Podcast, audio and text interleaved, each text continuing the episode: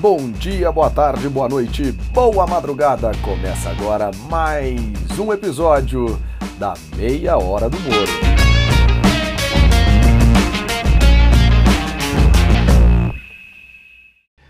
Seja muito bem-vindo, muito bem-vinda você, meu amigo e minha amiga ouvinte desta Meia Hora do Moro, em parceria com a Directa Consultoria, nesse nosso episódio especial a respeito da pandemia de Covid-19. Hoje, como tivemos na semana passada, teremos aí a coluna do Bruno Soler, ele que é do Instituto Travessia e trata um pouco da política nacional nesses tempos de pandemia. E também conversamos com o presidente eh, da FID, Fundação Instituto de Pesquisa e Estudo de Diagnóstico por Imagem. A FID é uma organização social da saúde que há muito tempo já trabalha, em especial no estado de São Paulo, junto com o SUS.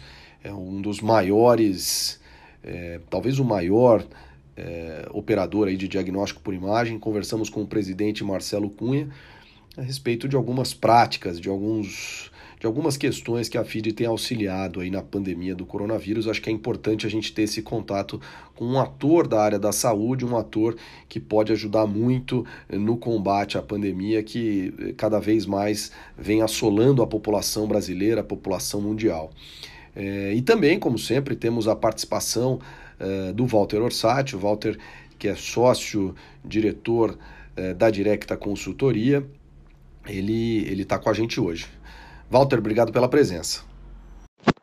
Fala, João. Olá a todos os ouvintes, tudo bem, minha gente?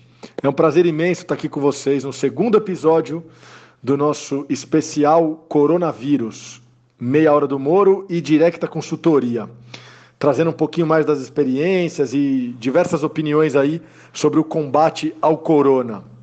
Então, como o João disse, fala aí, João. Hoje a gente vai bater um grande papo com o nosso querido Marcelo Cunha, presidente da FID, que atua no estado aí, no estado de São Paulo há mais de 30 anos, é, pelo SUS. Papo muito legal. Vamos lá. E hoje aqui na nossa meia hora do Moro, em parceria com a Directa Consultoria Especial, no segundo episódio para tratar do coronavírus, eu converso com o Marcelo Cunha, que é presidente da FID. A gente até falou um pouquinho aqui no nosso preâmbulo da meia hora do Moro sobre a FID. Marcelo, obrigado pela presença, obrigado pelo, por aceitar o convite. Obrigado, João. Super prazer de estar aqui conversando com você. É, e um, para mim é um privilégio aí estar tá aqui na sua meia hora do Moro. Obrigado, querido. É, antes da gente começar aí a falar um pouquinho do Covid mesmo, conta pra gente um pouco do trabalho da FID, o que, que ela faz em tempos não pandêmicos, e aí a gente já aproveita e entra para a atuação da FID aí no auxílio ao combate à pandemia. Legal. A FID é uma fundação sem fins lucrativos, ela nasceu para fazer é, exames de diagnóstico por imagem no setor público ela nasceu dentro de uma universidade, então é, os idealizadores, os fundadores dela sempre tiveram esse desejo de levar o que estava na universidade, o que era melhor para o setor público. E, e tiveram essa oportunidade, e aí deu certo e a FIT foi crescendo, é, ainda dentro do departamento de pesquisa, mas tomou, tomou um volume tão grande que ela em si só virou uma empresa, virou uma fundação Hoje ela é totalmente independente uhum. e ela ampliou essas fronteiras. Então, hoje nós somos o maior prestador de serviços de imagem do Brasil, não só do setor público, mas também do setor privado. É, nenhuma empresa hoje realiza 5 milhões de exames de imagem por ano. É, e nós estamos em 85 unidades, somos mais de quase 3 mil funcionários hoje. É, são mais de mil equipamentos nesse momento fazendo exame em hospitais é, praticamente funcionando 24 horas no ambiente de urgência e emergência. Legal. E aí, nessa, nessa toada, Marcelo, a gente fala de exames por imagem. Os exames por imagem têm sido aí uma grande arma, especialmente na identificação de alguns casos de, de coronavírus, né? Vocês, é, vocês têm algumas ações mais específicas, né? Como é que está sendo isso? É, que está acontecendo é, é, que devido à falta é, de testes, é, os famosos testes PCR, Sim. É, que são os testes de análise clínica para identificar o Covid, como isso não tem ainda em larga escala é, para atender toda a população, e também, mesmo quando tem, você demora às vezes de um a dois dias para ter a resposta. Certo. Então, quando um paciente ele chega num hospital, é, a primeira ferramenta que o médico tem, além dele fazer lá a sua, a sua consulta, ele tem a ferramenta da, de uma tomografia de tórax. Uhum. E ali ele consegue identificar se existe uma suspeita de Covid. Perfeito. E essa suspeita ela é bem forte, né? Com o protocolo que está sendo utilizado de exame, de laudo, ela é uma suspeita, ela é uma suspeita bem forte. Então, é, nesse momento, o, exame de tomografia está sendo largamente usado nesse primeiro atendimento, mas ele não, ele não exclui a necessidade de fazer outro teste. Ele não é conclusivo, mas ele é uma ferramenta é, para você é, ter ali uma, uma suspeita, ajudar você a diagnosticar ali no primeiro momento, entendeu? Entendi, entendi. A pessoa chega lá com febre, com tosse e ainda faz uma tomografia. Se aparecer as lesões de pulmão, significa assim, a, a possibilidade dela ter coronavírus, então ela já vai ser isolada. A possibilidade sobe muito, né? Então já vai ser isolada, aquela coisa toda, né? Exato, é aquele famoso vidro fosco, né, Entendi. da tomografia de tórax. Certo. Você ali percebe que a pessoa tem o vidro fosco, né, ah, você percebe ali, e aí você já sabe assim, ó, ele tem, uma, ele tem um pulmão ali com alguma coisa. Então essa pessoa já precisa ter um tratamento diferente. Se ele tem é, é uma suspeita de ter Covid associado a outras coisas que o médico viu na consulta, né, os outros sintomas, mas no momento que a gente está vivendo, qualquer ah. é, qualquer é, doença respiratória, qualquer gripe mais aguda ou um princípio de pneumonia, você já, o hospital já vai agir com protocolo de suspeita de Covid Perfeito. e ter um tratamento diferenciado. Perfeito. E, vo e vocês atuam muito em, em, hospitais públicos, né? Os, atuam muito no SUS. É, durante a pandemia aqui, vocês estão atuando também em hospitais de campanha, né, Marcelo? Como é que tá isso? É, é muito diferente a operação? Como é que tá? Sim, é, nós fizemos um projeto para até para ajudar na, na ampliação dessa oferta de tomografia nós desenhamos um, um projeto para colocar uma tomografia dentro de um container certo. e fazer uma tomografia móvel. Legal. Então, com isso, é, a gente é, é, ofereceu esse produto para o setor público e ele identificou alguns lugares ou que ele não tinha tomografia, alguns hospitais são importantes, não tinham tomografia, a gente colocou. Uhum. Outros hospitais fortaleceu, porque assim, tem hospitais que são referência e recebem muitas pessoas, então precisava ter mais do que uma tomografia. Correto. E os hospitais de campanha. Então, nós temos hoje uma unidade dentro do hospital do Ibirapuera, é, fazendo lá os exames de tomografia para essa unidade de campanha. A operação lá é uma operação diferente. Certo. Então, um hospital de campanha, ele é um hospital com já preparado para Covid. Então, desde o protocolo da entrada, toda a operação dele é uma operação diferenciada. E assim, é, é, infelizmente assim, agora a gente não pode visitá-lo para conhecer, uhum. é, mas assim, é, é, de impressionar, sabe? Você vê a construção de um hospital de campanha é, num período desse recorde, é de se admirar. Por exemplo, um hospital de campanha, para você fazer um leito é, não estou nem dizendo um leito de UTI, tá? Um leito, é, um leito normal. Uhum. Você precisa levar gases de oxigênio para lá, né? Sim. É, não porque a pessoa vai ser entubada. Uma pessoa com um efeito mais leve, às vezes ela só precisa ali daquele reforço de oxigênio, né? Que é aquela mangueirinha. Mas você precisa levar tubulação de gases para todos esses leitos que foram montados. Então imagina, você num, num AMB, por exemplo, você subir, você colocar ali vários leitos com materiais daqueles que são usados para fazer feira, né?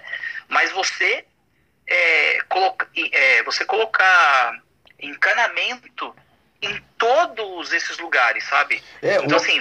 O AMB até, Marcelo, o AMB ainda tem feira. Eu tô imaginando até o gramado do Pacaembu, por exemplo, que é gramado, né? Então não tem. É, o, é uma estrutura o, realmente o Pacaembu, muito por importante. exemplo.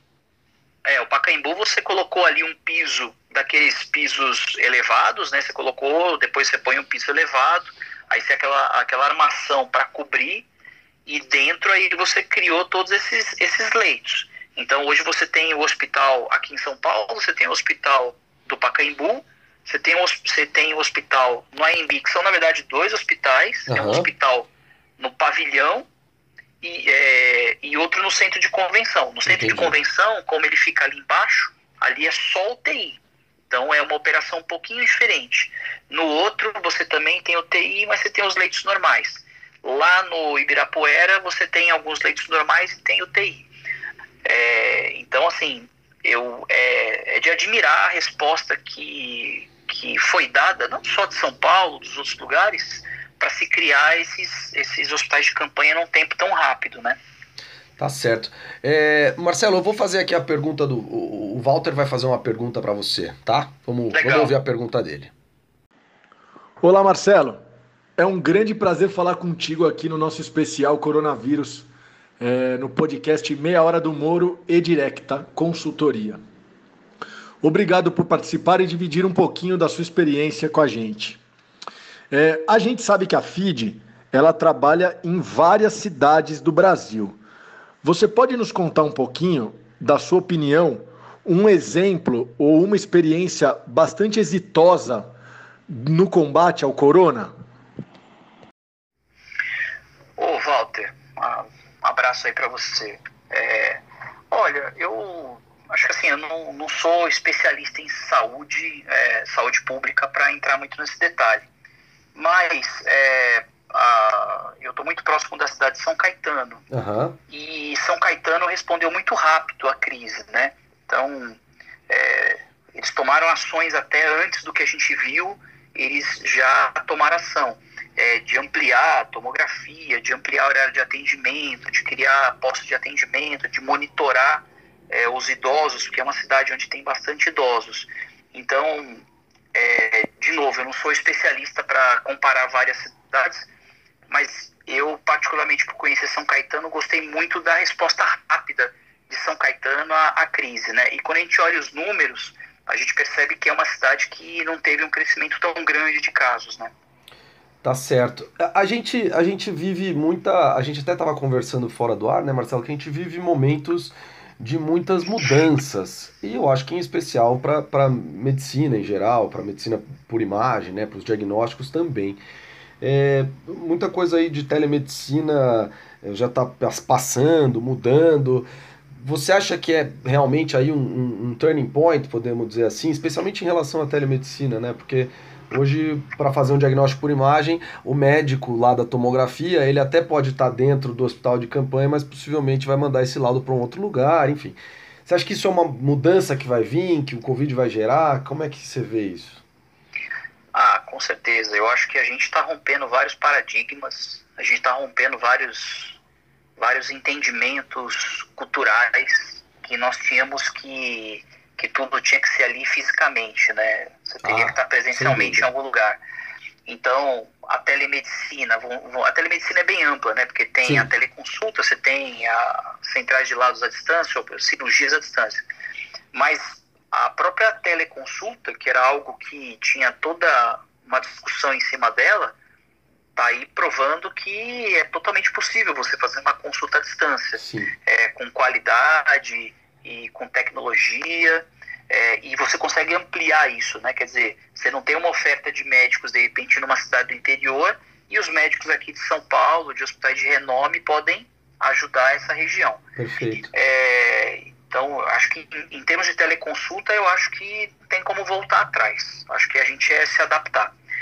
É, no caso da teleconsulta também, você pode permitir fazer programas de triagem. Sem dúvida. Então, assim, ao invés de você ir até uma unidade hospitalar, que além de hoje, agora, você vai, vai prestar mais atenção na contaminação, né? É, mas tem todo um custo hospitalar por trás, né? De você ir até uma unidade. Então hoje, em vez de você antes de ir ao hospital, acho que agora você tem a possibilidade de, com um clique no seu celular, num app, você falar com o médico e você saber se você precisa ir para aquela unidade ou não. Isso era uma coisa que é, a gente precisava romper em algum momento, sabe? As uhum. pessoas vão muito para o hospital. É um custo vão elevado. Muito pro hospital, sem dúvida. E gera contaminação.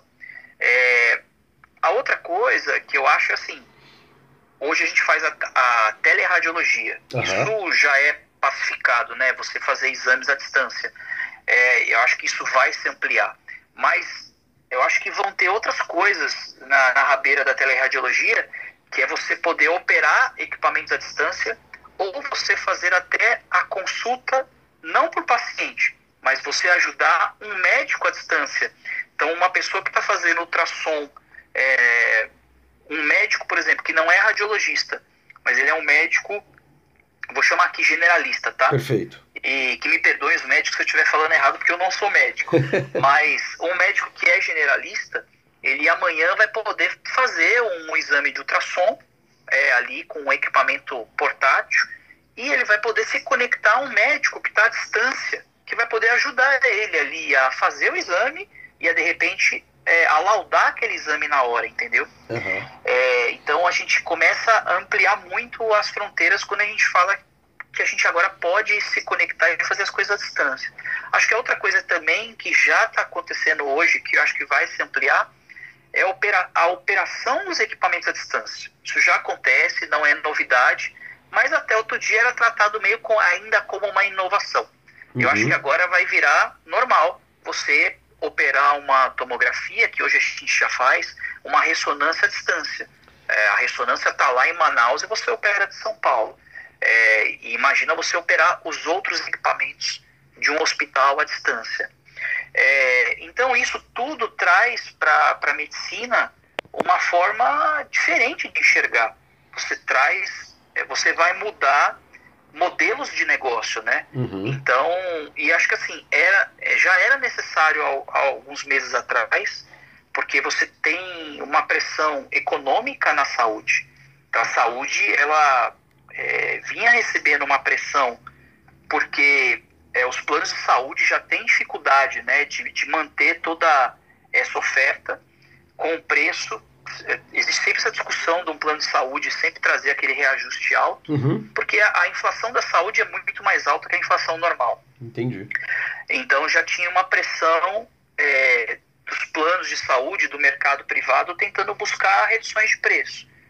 Com a, quando você fala em fazer a distância, colocar operações de triagem, você realmente você consegue diminuir um pouco. E no setor público também pode acontecer a, a mesma coisa, porque de repente agora com o nível de desemprego as pessoas vão usar mais o setor público e essa conta pode não fechar. Então a gente tem que buscar formas de reduzir essa, essa conta do setor. Então eu, eu acredito que com é, operações digitais, operações à distância, é, você diminuindo o custo da ida para o hospital é. e você fazer mais triagem, quer dizer, antes de você ir, vamos identificar o que eu posso fazer com você. Será que você precisa ir para o hospital? Será que não poderia ser só um medicamento? Será que você tem que ir para aquele hospital? Será que você não pode ir para aquela UBS? Será que não é só um exame? E, e, qual é o lugar que tem exame disponível agora para você fazer, entendeu? Uhum. É, e, então eu. Não, vai lá, vai lá, vai lá. Não, eu, e eu acho que essas coisas agora elas vão vir numa onda muito forte e, e, e, vão abrir outras possibilidades. E aí, João, também associado a isto, você tem uma questão da, eu vou aqui simplificar como inteligência artificial, né? Uhum. Você tem toda uma transformação digital que com, com as coisas se tornando cada vez mais digitalizadas, você tem acesso a esses exames, acesso a esses dados, acesso às informações do paciente, é claro, com toda uma LGPD por trás, com toda uma privacidade por trás, que vai aprender a ajudar o médico a laudar, vai aprender a fazer recomendações antes para o médico. E, então você tem, um, você tem um mundo ainda de algoritmos que vão, é, nesse momento e com tudo que a gente está vivendo, ganhar uma aceleração muito forte. É. Não só os algoritmos, mas também dispositivos que estão sendo desenvolvidos para poder ajudar a fazer triagem, a fazer medições através do nosso sangue, da nossa íris, do que a gente consome, do nosso suor. Então, assim, essas coisas vão avançar demais. Então, eu acho que assim, o, o Covid ele só acelerou o que já ia acontecer em algum momento. Então ele, ele acelerou. Então essas coisas iam acontecer em cinco anos, elas começaram agora. E vão pisar no acelerador, né? Acho que isso é, é muito do que a gente pensa que. Bom, a humanidade se adapta às coisas, né? Então é, aquela velha história do normal, normal acho que já mudou bastante, em especial na medicina. Acho que o no novo normal vai ser a gente é, é, ter esses exames que, se, se é, é, a distância, por exemplo, que se antes é, seria hum, talvez por uma questão de custo apenas, agora talvez seja uma questão das pessoas não se contaminarem, né? Fazer um exame à distância é menos chance de alguém se contaminar. Inclusive é, a, a, carreta, né, o container de levar os exames, é, a, a o tomógrafo para todos os lugares, aliado a isso da, tele, da teleradiologia, é, um, é uma novidade aí, Marcelo, que pode que, que não só vem para ficar, mas que vai mudar muitos paradigmas mesmo, né? É, com certeza. Você imagina você, sei lá, vamos imaginar aqui. Hoje a gente pode pegar esse, esse container que tem um tomógrafo, levar ele para Votuporanga e operar à distância. É isso. Então, imagina se você fizer isso é para ultrassom, para outros tipos de exame, né? Você realmente, assim, até unidades de coleta de exame. Então, assim, a, você realmente começa a tornar a coisa mais acessível é. para quem precisa. É. Porque, assim, você tem, você tem São Paulo, que é um grande centro, que é uma potência mundial, é, Para você ter ideia, a região ali da Paulista, se você pegar do início da Paulista, estou é, falando ali da região do, do Paraíso, uhum. até ali o Hospital das Clínicas, a quantidade de ressonância per capita, ela é uma das maiores do mundo. pois é. é então, assim, você, uh, então São Paulo tem uma, uma, uma estrutura hospitalar invejável para o Brasil e para outros países. Mas assim, na hora que a gente vai para outros lugares do Brasil, interiores do Brasil, é, tem lugares onde a, o Estado não chega. Você tem 900 municípios em São Paulo onde, onde não tem a presença do Estado ou na educação ou na saúde. E aí você depende de uma, de uma instituição sem fins lucrativos que vai operar isso lá, Santa Casas, fundações, é, cooperativas. Então, com isso, você democratiza mais, você dá mais acesso para quem precisa. E imagina a gente, imagina o que a gente está falando, uma operação aqui de São Paulo ajudar uma opera, um, um, um país mais, mais pobre, é, ou da América Latina, ou da África, ou da Ásia, algum lugar assim.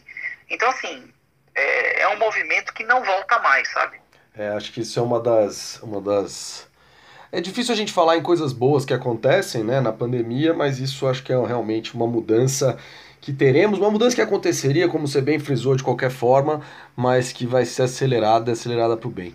Marcelo, vamos ficando por aqui, senão nossa meia hora vai passar muito, mas acho que a gente tem bastante papo, acho que foi, uma, foi muito importante a gente entender algumas questões. Muitíssimo obrigado pelo papo, muitíssimo obrigado por contar para a gente é, um pouco das ações aí que a FID está auxiliando o poder público a, a, a, realizar, né? Porque a gente vive de fato um esforço de guerra. Obrigado, Marcelo.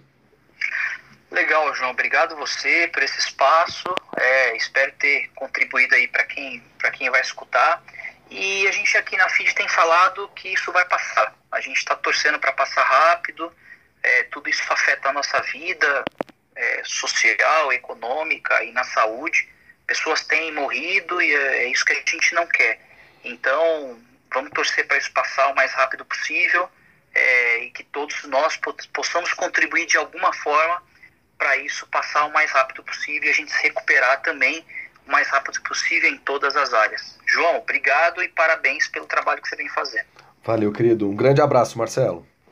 Bagaço, tchau, tchau.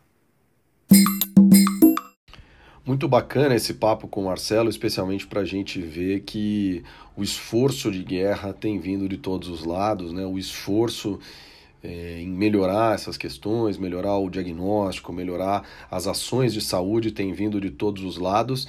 É, e é muito legal ouvir que a gente está conseguindo ter sucesso em alguns aspectos, né? Então é muito bacana esse papo para ver assim que tem uma luz no fim do túnel, luz que não parece ter muito na política nacional, como a gente vai ouvir agora na coluna do nosso Bruno Soler. Fala pessoal da Meia Hora do Moro, aqui é Bruno Soler falando um pouquinho sobre a política brasileira e o que aconteceu durante essa semana, né? Que foi talvez ainda mais quente do que a passada, né? Principalmente em função é, de ter vazado algumas das da, conversas uh, que ocorreram na reunião interministerial que ocasionou a saída do ministro Sérgio Moro. Em uma dessas conversas, uh, relatadas aí pelos jornalistas, que a gente não teve ainda acesso ao vídeo em si, uh, mas que dizem que o presidente teria afirmado categoricamente que a mudança no Rio de Janeiro seria para beneficiar a sua família, ou seja, para evitar a perseguição da Polícia Federal aos seus filhos, principalmente o filho Flávio, que foi confirmado que estava sendo investigado pela Polícia Federal, é, pelo, pelo ex-superintendente da Polícia Federal lá do Rio de Janeiro. Né? É, isso ocasionou um grande terremoto aí no governo.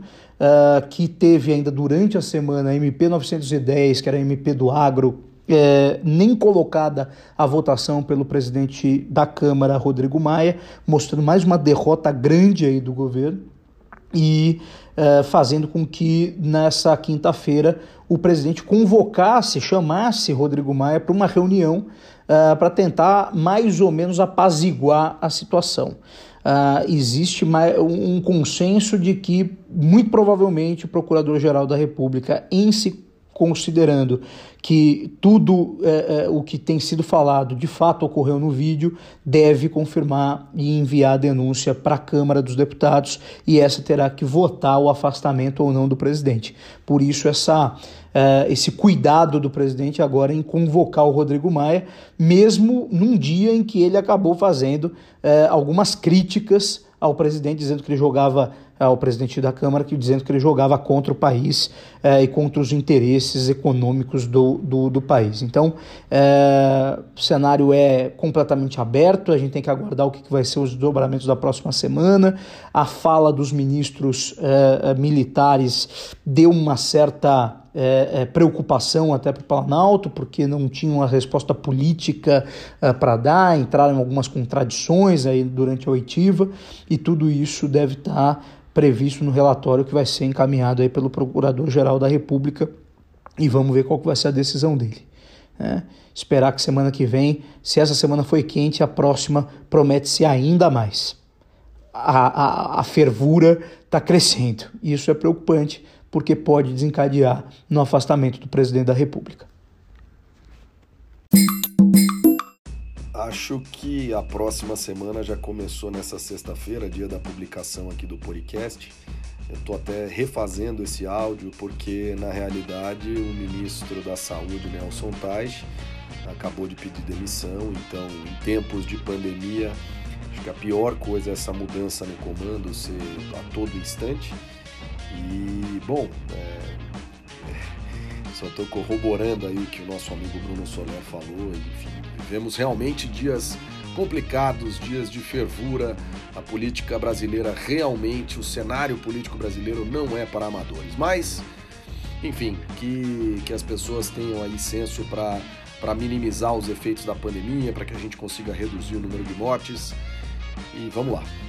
Essa meia hora do Moro, é, em parceria com a Directa Consultoria, teve produção, locução de João Moro teve os uh, áudios, as vinhetas por Tiago Matos, o projeto gráfico da Meia Hora do Moro é de Fabiana Katz, o projeto gráfico do site eh, da consultoria direta é de Marina Tebexreni.